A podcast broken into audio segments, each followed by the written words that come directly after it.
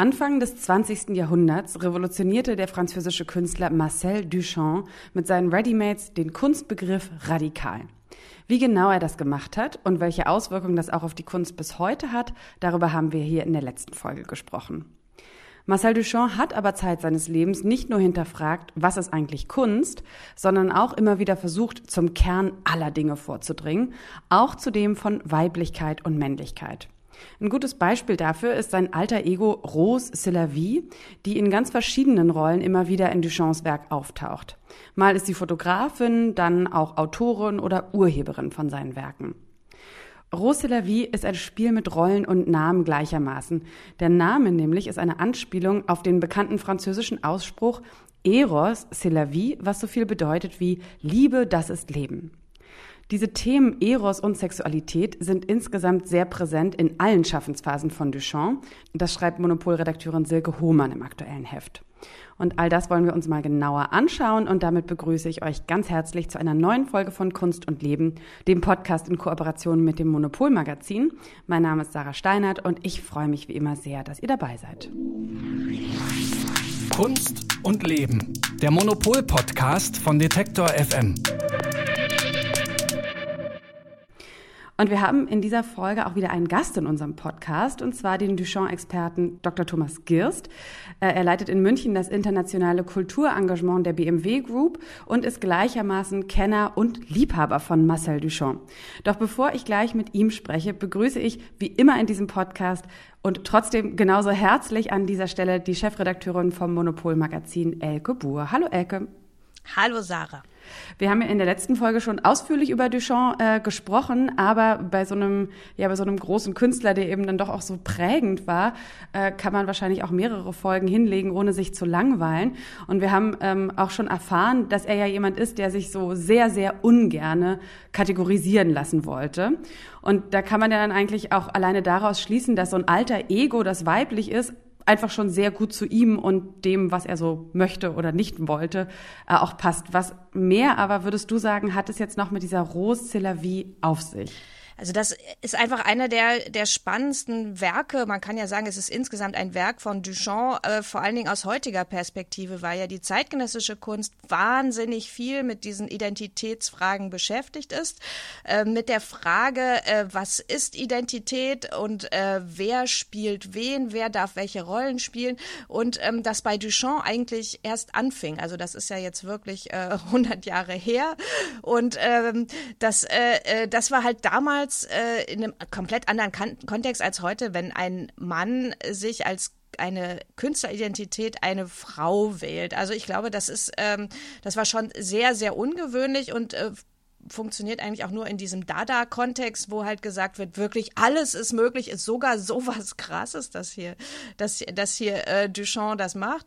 Und ähm, ich finde das ganz interessant. Er hat halt, äh, er hat halt erzählt, dass er äh, sich überlegt hat, äh, er wollte gerne eine andere Identität annehmen als Künstler. Dann hat er sich erst überlegt, er selbst war katholisch, ob er eine jüdische Identität annimmt. Dann fand er aber keinen jüdischen Namen, der ihm genug gefiel. Und dann hat er gesagt, warum nicht gleich eine Frau? Und äh, was, äh, was bedeutet das? Also warum, äh, also erstmal heißt das, also sozusagen, wie ist, wie ist die Verbindung zwischen den beiden? Also es geht darum, eine marginalisierte Position Position eigentlich einzunehmen extra. Also das heißt, dass er natürlich in der damaligen Gesellschaft ähm, die, äh, die Frau äh, eher eine marginalisierte Position hat, genauso äh, wie die Juden in der damaligen Gesellschaft und dass er deswegen äh, sowas ausprobieren wollte, dass er sozusagen von seiner männlichen weißen Position mal zurücktreten wollte und schauen, was passiert. Mhm. Das heißt, es war also auch quasi so, so eine Art Spiel und schon auch ja doch so ein bisschen so den Finger auf etwas richten und gleichzeitig aber auch so eine Art Selbstversuch, würdest du sagen?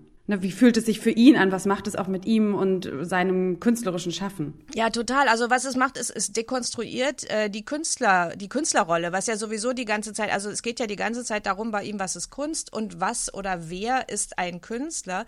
Und in dem Moment, wo halt der Künstler unterschiedliche äh, Identitäten hat, unterschiedliche Personen spielt, ist halt dieser äh, die, dieser Geniebegriff ist ja dann äh, dann zerstört eigentlich und dann ist es halt irgendwie unklar, was eigentlich ein Künstler ist.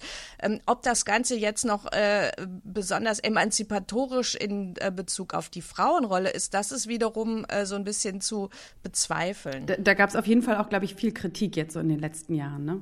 Naja, weil das, äh, das Interessante ist ja, er verbindet das ja immer mit Eros. Also das ist auch in anderen Werken, die ähm, äh, Silke hat das, Silke Hohmann hat das in unserem Heft sehr schön beschrieben, äh, in ihrem Artikel darüber. Ähm, also er hat viele erotische Werke, auch fast pornografische Werke und sozusagen die Überschreitung so vor 100 Jahren, die äh, bestand darin, dass man überhaupt die Sexualität anspricht. Also eigentlich war so aus der bürgerlichen Sphäre ja im, in der offiziellen Rede die Sexualität ähm, äh, war, war verbannt. Und wenn man dann Sexualität mhm. anspricht, allein das schon ist eine Überschreitung. Aber er spricht sie eigentlich oft an in einem Kontext, wo die Frauen dann mit Prostituierten zum Beispiel identifiziert werden. Das heißt, das ist nicht unbedingt, also das ist jetzt aus der Perspektive, aus heutiger Perspektive für die Frau jetzt auch das Gegenteil von, ich sag mal, empowering, wie wie man das heute sagen würde, sondern da wird die Frau, also die Frau wird identifiziert mit äh, der Sexualität mhm. und es wird auch so eine gewisse Verfügbarkeit äh, da ähm, oft irgendwie mit, mit reingebracht. Das heißt, man würde das heute wiederum kritisieren, aber es ist natürlich aus der Perspektive der Zeit.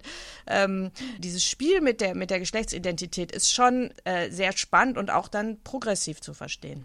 Und wenn ich dich jetzt richtig verstanden habe, genau, du sagst es jetzt auch nochmal progressiv, dann ist es auch ähnlich. Also, dass er mit diesem, mit diesem Identitätsspiel auch wieder eine Art Grundstein gelegt hat? Oder gibt es irgendwie auch noch viele andere Beispiele, vielleicht jetzt nicht unmittelbar vor ihm, aber so zumindest aus der Zeit, wo auch Künstler mit sexueller Identität gespielt haben und vielleicht auch aus der anderen Richtung, also Frauen, die als die männliche Alter Egos gehabt haben? Also ich habe kurz nachgedacht, mir fällt nicht viel ein. Also ähm, was da äh, natürlich, also die Dadaisten haben so ein bisschen mit allem gespielt und äh, aber ich meine, das Problem war ja, dass sowieso ganz wenige Frauen überhaupt nur in der Szene äh, aktiv waren, also mitspielen durften. Und äh, also es gibt natürlich, sagen wir mal, frühere historische Beispiele von Frauen, die eventuell äh, teilweise als Männer signiert haben, auch äh, was weiß ich, Chanson oder so, die jetzt eine Schriftstellerin ist, einfach weil das einfach, weil das einfacher war, weil Frauen halt nicht Künstlerin sein konnten, durften äh, und sie deswegen eher ernst genommen wurden, wenn sie als Männer äh, aufgetreten sind. So, aber mhm. das ist ja eine ganz andere, das ist eine ganz andere ja. Motivation, das funktioniert ganz anders so. Ne? Also deswegen find, ist es schon äh, recht ungewöhnlich. Das also erstmal als so kleiner äh, Ritt durch die Kunstgeschichte und dafür auch schon mal ganz herzliches Dankeschön, Elke. Und wir wollen aber natürlich noch ein bisschen tiefer einsteigen in dieses ganze Thema und zwar im zweiten Teil dieser Folge, wenn wir dann nämlich begrüßen den Duchamp-Experten Dr. Thomas Girst.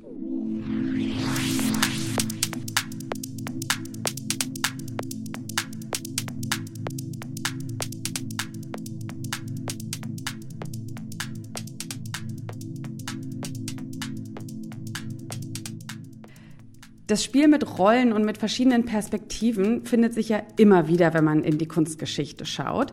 Und äh, nicht nur in der Kunstgeschichte, sondern auch in der Musik ist es ein, ein beliebtes Spiel. Viele kennen vielleicht ähm, Ziggy Stardust, die Figur von David Bowie. Und da gibt es natürlich auch zahlreiche weitere Beispiele.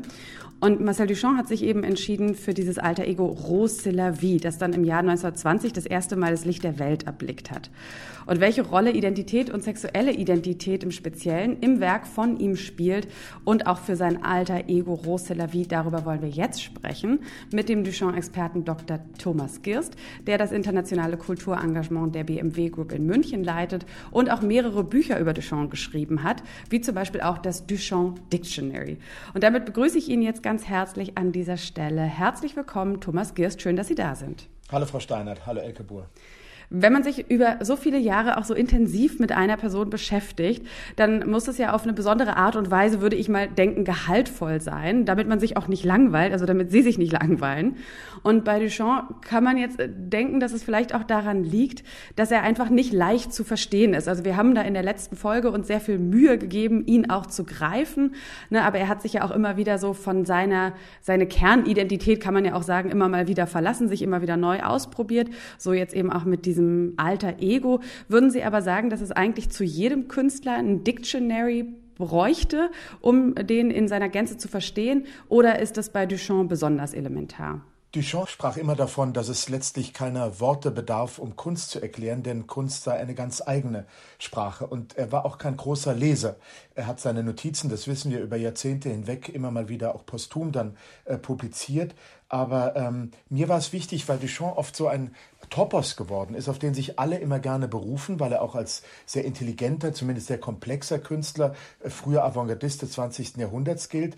Aber ähm, Oft stemmen Kunsthistorikerinnen und Kunsthistoriker die Tür von innen zu und äh, viele dieser komplexen Bücher über die Chance sind kaum verständlich, was mich persönlich immer wahnsinnig geärgert hat, weil ich überhaupt keinen Anlass sehe, komplexe Sachverhalte darzustellen, und nicht äh, eine riesen Leserschaft dabei zu verlieren. Das heißt, dieses Wörterbuch, gerade auch weil Duchamp nachweislich den Petit Larousse geliebt hat, also das war sein Buch, das Wörterbuch, das er sehr mochte, ähm, äh, ermöglicht eben der Leserin, dem Leser ein, ein hindurchblättern, 200 verschiedene Möglichkeiten, sich Duchamps Werk zu nähern, ohne hoffentlich die Komplexität dessen zu verwässern, wofür er steht. Es war Guillaume Apollinaire, der 1913 sagte, es wird Duchamp vorbehalten sein, ähm, Kunst und äh, das Volk zu vereinen. Das war natürlich bei einem Künstler wie Duchamp womöglich eher ähm, scherzhaft gemeint, aber äh, ich habe zumindest den Anspruch an mein kunsthistorisches Schreiben, ähm, äh, ähm, hier niemand zurückzulassen. Und der, der Dictionary gibt einem einfach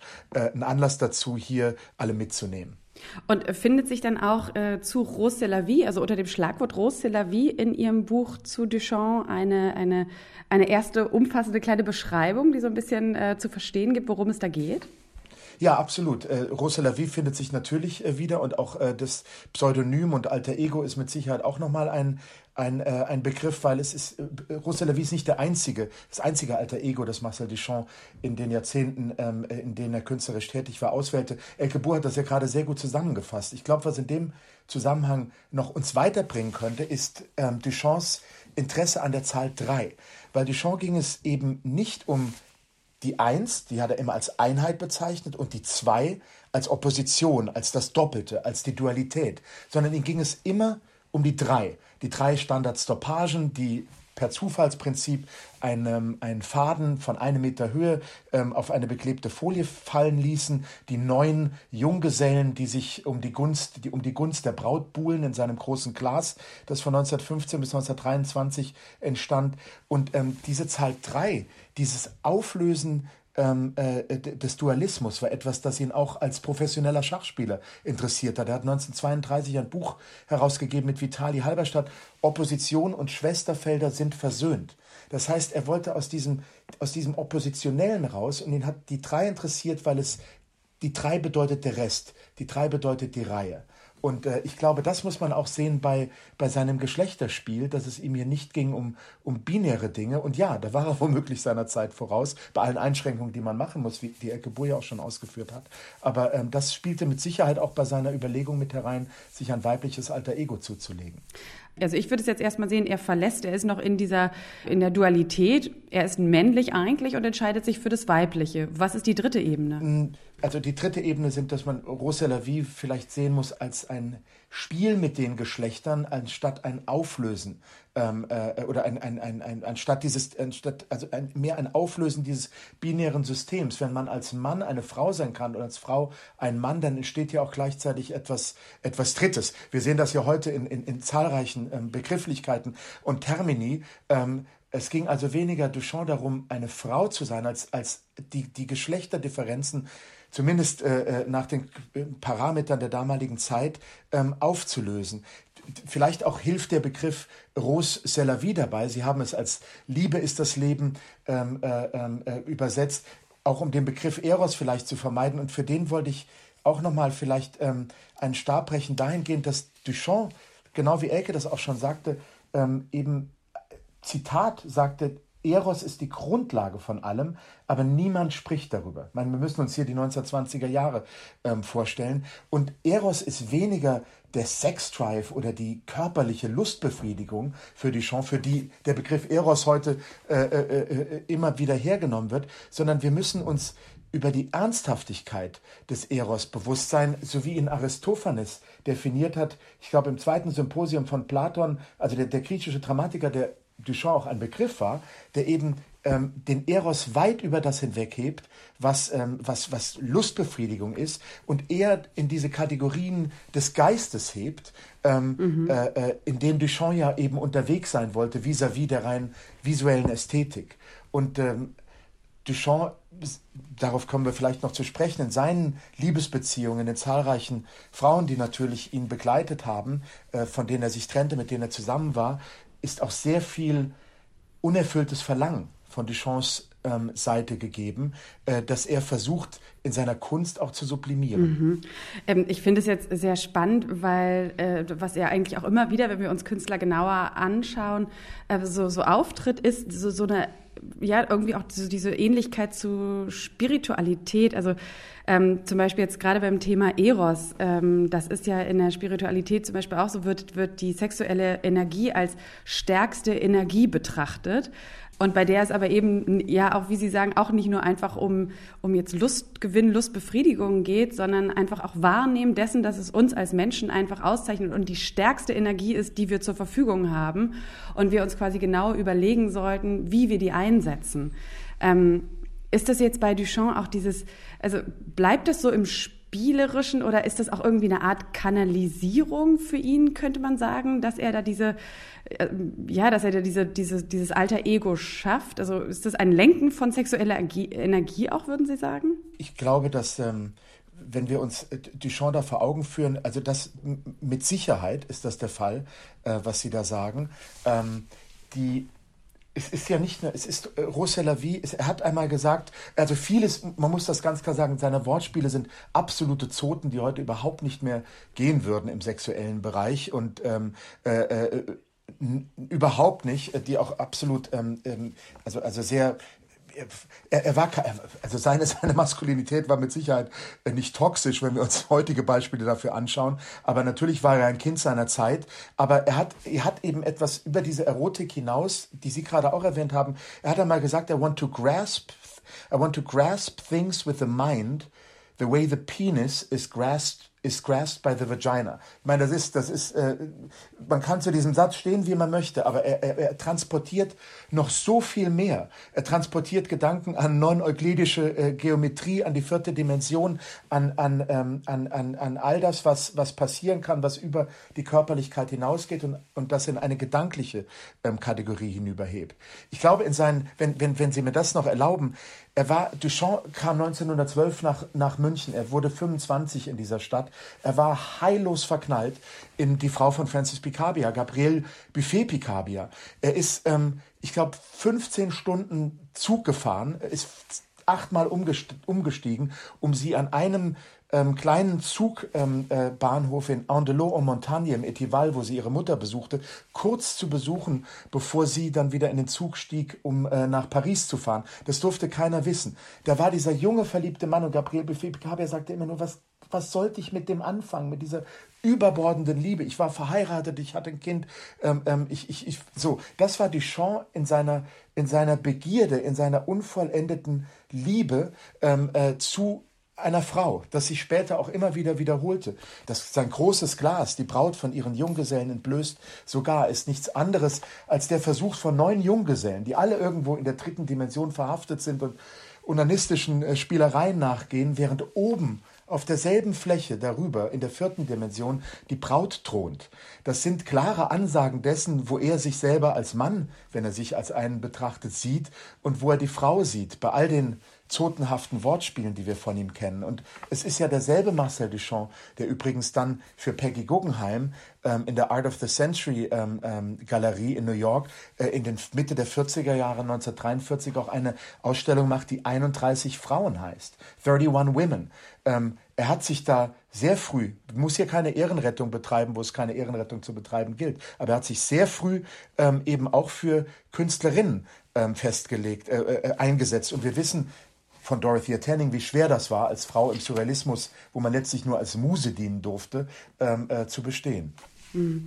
Ich habe mich jetzt gerade gefragt, ist aber dieses ganze ähm, Eros, Liebesbeziehungen, Sexualität, äh, war das freudvoll für ihn? Kann man davon ausgehen oder ist das eher leidbehaftet gewesen? Weil jetzt gerade klingt es für mich, als wäre das äh, ja eher so ein, so, so, ja, ein freudvolles Spiel gewesen.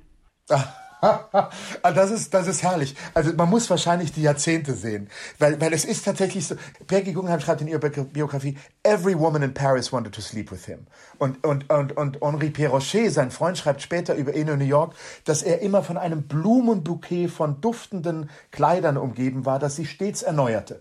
Das ist auch ein Marcel Duchamp. Gabriel Buffet-Picabia, die ihn ihr noch als traurigen Jeune homme triste dans hat er selber ein Gemälde gemalt, das im Guggenheim Museum hängt, ein, das ihn als traurigen jungen Mann wahrnahm, als sie ihn in in New York wieder traf, konnte sie ihren Augen nicht glauben, wie dieser Mann sich entwickelt hatte. Aber dieser Mann gleichzeitig fängt dann in den 40er Jahren, der ist ja schon über 60, eine Beziehung an zu der Frau des äh, brasilianischen, wir wollen ja über, über Sex und Erotik sprechen, daher meine Beispiele seien hier erlaubt. Und auch ihre Frage erfordert, ihre Frage erfordert ja auch die Antwort, weil es ist tatsächlich dieser Lustgewinn, den man daraus ziehen kann, wenn, wenn, wenn, wenn alles, wenn alles zumindest, wenn es wenn Körperlichkeit unerfüllt bleibt, aber dennoch eine Region im, im, im Hirn sich auftut. Nur dazu, er, er fängt eine Beziehung an mit Maria Martens. Das ist eine, eine, eine etablierte, fantastische, auch heute großgeschätzte äh, äh, brasilianische Bildhauerin, die Frau des brasilianischen Botschafters in New York. Wir reden von Mitte der 40er Jahre in New York. Duchamp ist dort verliebt sich unendlich in sie und fängt ein Werk an zu bauen, an dem er die nächsten 20 Jahre arbeitet, bis, zu, bis kurz vor seinem Tod, das auch einen Torso beinhaltet, der von ihrem Körper abgenommen ist. Und Maria Martens ist diejenige, die sich von ihm trennt, als ihr Mann natürlich als Botschafter äh, dann nach Paris abgeordert wird. Und sie hat äh, ähm, ihm geschrieben, in, in, im Höhepunkt von deren, von deren äh, Beziehung, even long after my death, long after your death, I want to torture you. I want to see you lost in the murky haze, woven, woven by my desires. Und wir, die, die, die Briefe, die Duchamp Maria Martens schrieb, die sehr privat waren und letztlich sehr intim und letztlich vielleicht auch gar nicht hätten direkt veröffentlicht werden sollen, die aber erst jetzt vor 20 Jahren äh, in den Weg der Öffentlichkeit fanden, da sehen wir einen ganz anderen, einen traurigen, einen, einen verzweifelten Duchamp, der an seiner Liebe zu Maria Martens festzuhalten sucht, ähm, obwohl sie nicht mehr ähm, gegeben sein darf. Und das alles ist natürlich, und wir kennen das von uns selber, Frau Steiner, Elke, von mir, die Komplexität, ja. die uns als Menschen ausmacht. Herr Gürs, also natürlich. Danke, dass ich diesen Exkurs führen durfte. Sehr gerne. Man hätte natürlich auch sagen können, also ne, nochmal, ich möchte mal ganz kurz zu meiner Spiritualität zurückkommen. Ähm, hätte er die Liebe, er hätte sie ja auch transzendieren können. Aber wenn Sie jetzt sagen, es, äh, das hat er dann anscheinend nicht geschafft, ne? weil die transzendierte Liebe ist ja dann eigentlich auch die, die nichts mehr möchte. Ne? Nicht nur, dass sie, dass sie vielleicht die körperliche Erfüllung nicht mehr sucht, sondern dass sie ähm, ja dann auch so, so, so sich im Äther bewegen kann. Ne? Sie braucht dann keine, auf keinster Ebene Lustbefriedigung, auch nicht mental. Das ist ihm dann anscheinend nicht gelungen. Und deswegen hat er sich vielleicht dem Schachspiel zugewandt. Das Schachspiel, also das, ja, aber auch das Schachspiel, ähm, ähm, weil er einfach außerhalb der Kunst ähm, äh, Betätigungsfelder suchte, die ihm äh, näher standen als vieles, was in der Kunst passiert. Aber ich hatte das große Glück, auch Beatrice Wood, äh, die erfolgreich, also die wunderbare äh, Töpferin, äh, noch kennenzulernen in Ojai, nördlich von Los Angeles. Ich habe sie interviewt, da war sie schon 103 Jahre alt. Und ich wollte natürlich in die Augen der der jungen Frau schauen, also die damals junge Frau schauen, die sowohl mit äh, Picabia, mit Henri Pierre Rocher und, äh, und, ähm, und, ähm, und Marcel Duchamp ähm, eine Liebesbeziehung unterhielt, die immer nur zu mir sagte, und das widerspricht natürlich jetzt dem, was ich eingangs meinte, ähm, als ich sie nach der Erotik fragte von Marcel Duchamp und den anderen, sie meinte, their words were not erotic, their actions were. Also, und sagte das natürlich mit einem, mit einem Lächeln. Ähm, hier sprechen wir natürlich von, von, von, von körperlicher äh, Befriedigung, ähm, äh, die wohl auch äh, Beatrice Wood äh, ähm, äh, Freude äh, bereitet hat. Aber ähm, Duchamp stößt, glaube ich, ob Sie das transzendieren nennen wollen oder im freudschen Sinne sublimieren wollen, stößt er eben hier diese, diese Türen auf, die es ihm auch ermöglichen. Ich meine, Sie haben auf dem Cover von, von Monopol 20, äh, jetzt im Mai 2022, das, dieses, dieses Original wiedergestellt, das natürlich auch in der Ausstellung in Frankfurt, die Susanne Pfeffer so wunderbar kuratiert und über die Silke so wunderbar, Silke Hohmann so wunderbar geschrieben hat, ähm, haben, Sie das, haben Sie dieses Fountain gesetzt. Und wenn wir uns das einmal nur ganz kurz anschauen. Es ist mit Armut unterschrieben.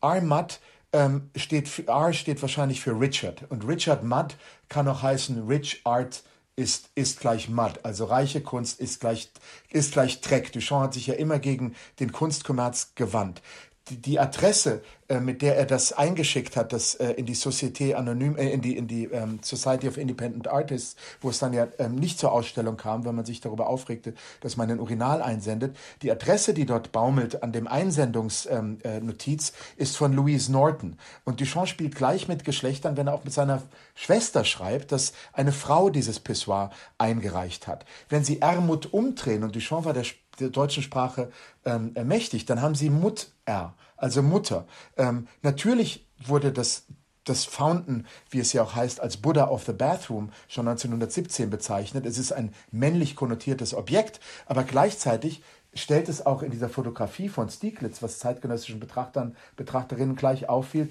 auch ein Womb da, ein Schoß, ein Mutterleib. Das heißt, sie haben gleichzeitig mit vielen verschiedenen Schichten an Bedeutung, ob das die Unterschrift ist, ob das der Name ist, Fountain, etwas, das, aus dem es heraussprudelt, wo es ja eigentlich hineinsprudeln sollte, ähm, eine, ähm, äh, äh, so viele Bedeutungsfelder, die sich dort auftun, ähm, vom Schattenwurf äh, äh bis zum Zufall des Auswahls des Objektes, ähm, die natürlich auch mit den Geschlechtern außerhalb der Binarität spielen.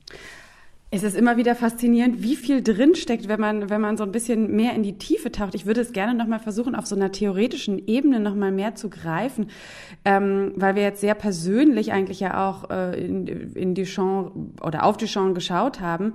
Würden Sie sagen, es gründet sich mit diesem Geschlechterrollenspiel auf irgendeine Theorie? Also ist es zum Beispiel eine Weiterentwicklung dieser Indifferenztheorie oder äh, kriegen wir es auf der Ebene nicht zu greifen? Ich glaube, genau, Duchamp ist eben nicht zu greifen. Das ist der Punkt und das wusste er genau, weil er als professioneller Schachspieler auch immer schaut, was macht er mein Gegenüber? Und er muss das Gegenüber natürlich schon ähm, kontemplieren und, und mitdenken in seinem nächsten, in seinem nächsten Move. Dass dieser nächste, und Duchamp hat ja selber gesagt, mich interessiert die zeitgenössische äh, Audience überhaupt nicht. Mich interessiert äh, das Publikum in 50 und 60 Jahren, denn es ist ja sowieso nie das Publikum, äh, das zeitgenössische, das ein Künstler, eine Künstlerin äh, äh hoch, also hochjazzt, ja, aber ihr, ihr Bedeutung verleiht, sondern das, die Spreu vom Weizen trennt sich durch das posthume Publikum. Und, ähm, und das hat die Shaw natürlich interessiert. Und ich glaube, ähm, der, der Grund, warum er gerade so wichtig also warum er immer noch wichtig ist und gerade auch im außerwestlichen Kanon wichtig ist, ähm, auch, von, auch von, von, von Frauen betrachtet, kritisiert, aber auch gesehen wird in dem, was er erreicht hat, von Künstlerinnen, ähm, und dass da der Diskurs äh, ihn letztlich auch noch auffangen kann, hat eben ähm, etwas damit zu tun, dass er auch über viele Jahrzehnte hinweg sich selber Gedanken machen konnte über seine Positionierung.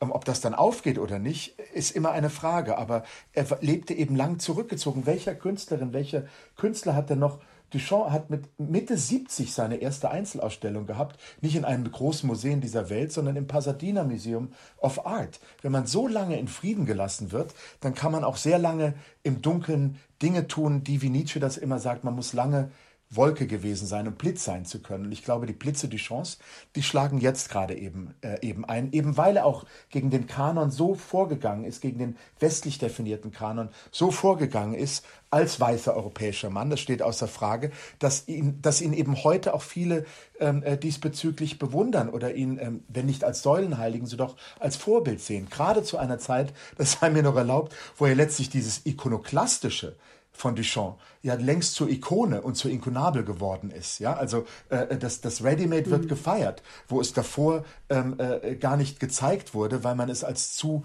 ähm, provozierend empfand. Ähm, das fand ich jetzt ganz spannend, dass Sie gesagt haben, dass er so ein bisschen auch so für äh, so eine, auf eine gewisse Art und Weise vorausschauend war, also vielleicht sich auch eher an ein Publikum, wenn ich es jetzt richtig verstanden habe, gerichtet habe, ähm, was eigentlich erst nach seiner Zeit kam. Dann würde ich gerne die Frage anschließen, äh, weil es ja jetzt eben auch doch schon viel Kritik gibt, ne? so gerade eben an seinem Umgang mit Eros und Sexualität. Äh, der sei sogar respektlos, äh, heißt es so von einigen Stimmen. Können Sie das nachempfinden? Sind Sie auch der Meinung? Also wenn man sich für einen Künstler begeistert, sollte das niemals in einer Hagiografie ausarten, sondern man sollte auch immer seine Begeisterung natürlich kritisch hinterfragen. Ähm, wichtig ist, dass wir einfach begreifen, und wie gesagt, noch einmal, das wissen wir alle von uns selber, derselbe Mann, der Beatrice Wood Geld schenkt, weil sie, weil sie, weil sie keinerlei Möglichkeit hat, in New York durchzukommen und hat selber wenig und, und ihr auf den Weg zur Künstlerin hilft. Derselbe, der, derselbe Mann, der Peggy Guggenheims Geld auch dazu nutzt und ihre Art of the Century, um, um Dutzende von Frauen zu zeigen, ähm, ist äh, derselbe Mann, der am Totenbett von Mary Reynolds ähm, äh, ähm, von, von, Paris, von New York nach Paris fliegt, um dort zu sein und dann noch ihren, ihren Nachlass zu ordnen, ist derselbe Mann, der, eine, der für ein halbes Jahr eine Frau heiratet, die 24 ist, von der er sich eben verspricht, äh, dass sie so viel Geld mitbringt, dass er niemals mehr arbeiten muss, äh, die noch vier Jahre nach der Trennung sie hieß Lydia Sarrazin äh, Les Avoirs, ähm, ähm, ihre, ihre Briefe mit L'idiot unterschrieb, weil sie einfach nicht darüber hinwegkam, äh, wie Duchamp sie sozusagen benutzte. Das ist derselbe Mann, der die schlimmsten Zoten in Wortspiele verpackt. Ähm, das kann man dadurch, muss man entschuldigen sowieso nichts, das muss man im Zeitkontext sehen, aber äh, Duchamp macht es uns hier nicht leicht, ihn als jemand äh, zu sehen, der ganz, ganz früh sich schon ausnahmslos und bedingungslos für Frauen einsetzt. Also so war es überhaupt nicht. Deshalb ist die Kritik, ist die Kritik gut. Ich glaube aber, dass Duchamp ähm, äh, gegenüber anderen Künstlern in dieser Zeit tatsächlich ähm, äh, auch, eine, auch einer härteren Untersuchung dahingehend standhält, dass man ihn ähm, äh, begreift, auch in seinen in, seinen, in all den guten Dingen, die er in seinem Leben getan hat und auch in dem Aufstoßen äh, dieser, dieser dualistischen, oppositionellen Geschlechterrollen, vor allem durch Rose Lavie. Hm. Aber dieses Respektlose, das würde ich gerne noch mal kurz äh, noch nachhaken, ähm, dass er vielleicht respektlos war in seinem privaten Liebesbeziehungen, äh, ne, das ist ja noch mal die eine Sache, aber auch diese Respektlosigkeit im Umgang mit Sexualität grundsätzlich im Werk. Haben Sie dazu noch irgendwie was zu sagen? Ähm, weil das begreife ich noch nicht so ganz, merke ich.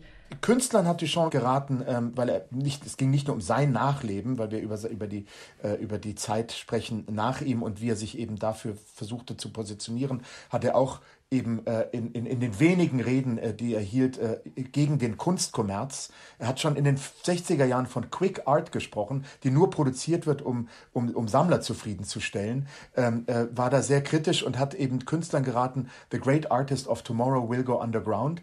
Ähm, weswegen ich glaube, dass wir von vielen Künstlerinnen und Künstlern gar nichts mitbekommen, die wahrscheinlich in 50, 60 Jahren sehr wichtig sein werden. Ähm, hat er eben auch, jetzt wollte, ich, wollte ich eigentlich nur den Bogen spannen zu dem, was Sie mich ursprünglich ursprünglich äh, gefragt haben, ähm, hat er, genau, hat er eben auch letztlich der Betrachterin und dem Betrachter, indem er in diesem wichtigen äh, Essay The Creative Act den größtmöglichen Raum eingeräumt, nämlich im Sinne dessen, dass er sagte, der, der Künstler, die Künstlerin schafft nicht das Werk, sondern das macht der Betrachter und die Betrachterin.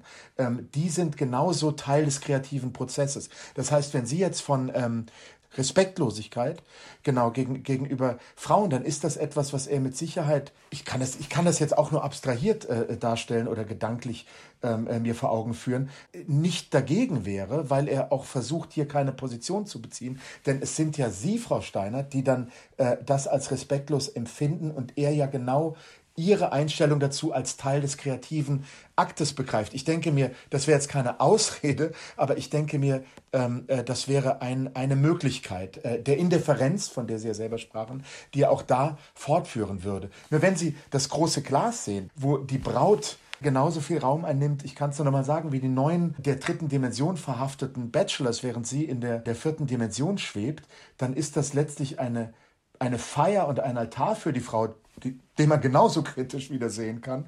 Ähm, aber ähm, ich glaube, wo er doch äh, sich genug Gedanken dahingehend machte, dass nicht alles bei ihm im zotenhaften, machohaften ähm, verortet werden kann.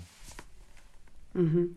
Also gerade, äh, das klingt eben auch so ein bisschen äh, für mich raus, dass es ihm auf eine gewisse Art und Weise ja, vielleicht egal war, wie er dann doch rezipiert wurde. Ähm, das ist, oder beziehungsweise das, wie die Leute sein Werk aufnehmen. Also er, er setzt seine Impulse, aber äh, mit so einer gewissen Klarheit darüber, dass er, äh, ja, wie wenig eindeutig es in der Rezeption sein kann. Also egal wie eindeutig vielleicht seine Kunst gemeint ist, äh, es gibt immer so einen Teil, über den er sowieso keine Kontrolle hat und den er auch anscheinend akzeptiert. Also vielleicht dann auch Interpretationen von Rose de la Vie und all seinen Werken mit so einer gewissen, ja, vielleicht auch so einer gewissen Indifferenz, die ja sehr weise eigentlich ist. Indifferenz und eine Nonchalance. Ich meine, wenn wir heute über Readymates sprechen, dann, dann und, und, und das klang, klang, glaube ich, auch schon an. Das ist, ich glaube, Elke sprach davon im ersten Podcast. Das ist ja kein Segen mehr, sondern das ist ein Fluch. Wir wissen doch, dass der erste Mensch, der ein, äh, der ein Schloss anbrachte an irgendeinem Brückenzaun,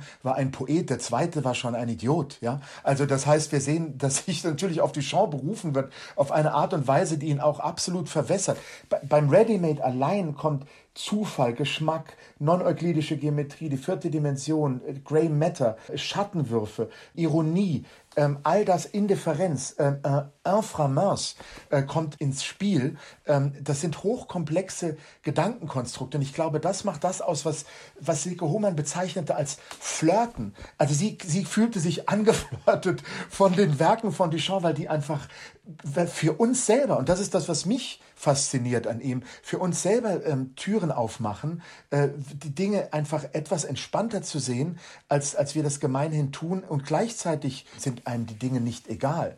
Duchamp hatte das große Glück, nach seinem Skandalerfolg des Akt eine Treppe herabsteigens äh, in, in, in New York in 1913 während der Army Show dann auch über fünf Jahrzehnte in Frieden gelassen zu werden. Wie gesagt, seine erste Ausstellung erst 1963 in Pasadena und immer wenn dann irgendwann ein verlorener äh, Journalist bei ihm vorbeikam, sich darüber wundert, dass er noch lebte und gefragt wurde und er gefragt wurde, was er macht, sagt er immer nur: Ich bin Atmer, ich atme, je suis un respirat respirateur und ähm, äh, dass er 20 Jahre heimlich noch an einem posthumen Werk gearbeitet hat, hat er natürlich nicht verraten. Aber ich glaube, das ist diese Ruhe, diese Zen-Ruhe, die er hat, äh, die wirklich immer noch einen begeistert. Ja? Und so ein bisschen wie also eine unerschöpfliche Quelle wirkt. Also äh, ich kann auf jeden Fall Ihre Begeisterung für diesen Künstler jetzt nochmal total nachempfinden. Freue mich jetzt auch, dass wir an dieser Stelle auch nochmal auf die Ausstellung verweisen können, die ja noch bis zum 3. Oktober in Frankfurt am Main gezeigt wird, nämlich zu Marcel Duchamp, auch mit dem Titel Marcel Duchamp im Museum für moderne Kunst. Die Infos dazu packen wir natürlich auch nochmal auf unsere Website und in die Show Notes. Und dann sage ich jetzt an dieser Stelle ganz, ganz herzlichen Dank, Thomas Gürst, für dieses äh, wirklich aufschlussreiche, spannende und inspirierende Gespräch. Ich hoffe auch, dass er Sie weiterhin so inspiriert und vielleicht sprechen wir uns irgendwann nochmal und dann haben wir bestimmt oder haben Sie bestimmt viele neue Erkenntnisse nochmal zu ihm. Das ähm, ja, war sehr, sehr spannend. Vielen, vielen Dank dafür. Vielen Dank, Frau Steinert, und vielen Dank, Monopol, meine favorierte Zeitschrift. Schön, auch noch ein bisschen Werbung am Schluss. Sehr gut. Und in der nächsten Folge, da sprechen wir dann über einen ganz anderen Bereich aus der Kunst. Es geht nicht ums Kunstmachen, sondern ums Kaufen und Verkaufen von Kunst. Auch ein wichtiger Teil. Denn im Juni startet wieder die weltweit renommierte Kunstmesse Art Basel. Auf der zeigen und verkaufen seit den 1960er Jahren vornehmlich Galerien die Werke ihrer KünstlerInnen, aber auch VertreterInnen von Auktionshäusern lassen sich die Kunstmessen nicht entgehen. Und deswegen fragen wir dann in dieser kommenden Folge, welche Rolle spielen eigentlich Auktionshäuser bei der Art Basel? Und dazu haben wir einen Gast eingeladen, der das Geschäft mit der Kunst aus erster Hand kennt. Dirk Boll, er arbeitet beim britischen Auktionshaus Christie's und wird auch in diesem Jahr wieder auf der Art Basel sein. Und das war's dann von uns für heute. Diese und alle weiteren Folgen von Kunst und Leben, dem Podcast in Kooperation mit dem Monopol Magazin, könnt ihr wie immer in unserer Detektor.fm App hören. Aber ihr findet diesen und alle weiteren Podcasts natürlich auch bei Apple Podcasts, Amazon Music, Deezer und bei Spotify. Und damit ein ganz herzliches Dankeschön an meine Kollegin Sarah Marie Plikat. Die hatte wie immer die Redaktion für diese Folge. Ich bin Sarah Steinert, bedanke mich ganz herzlich fürs Zuhören, sage, macht es gut, bleibt gesund und wenn ihr mögt, dann bis zum nächsten Mal. Kunst und Leben. Der Monopol-Podcast von Detektor FM.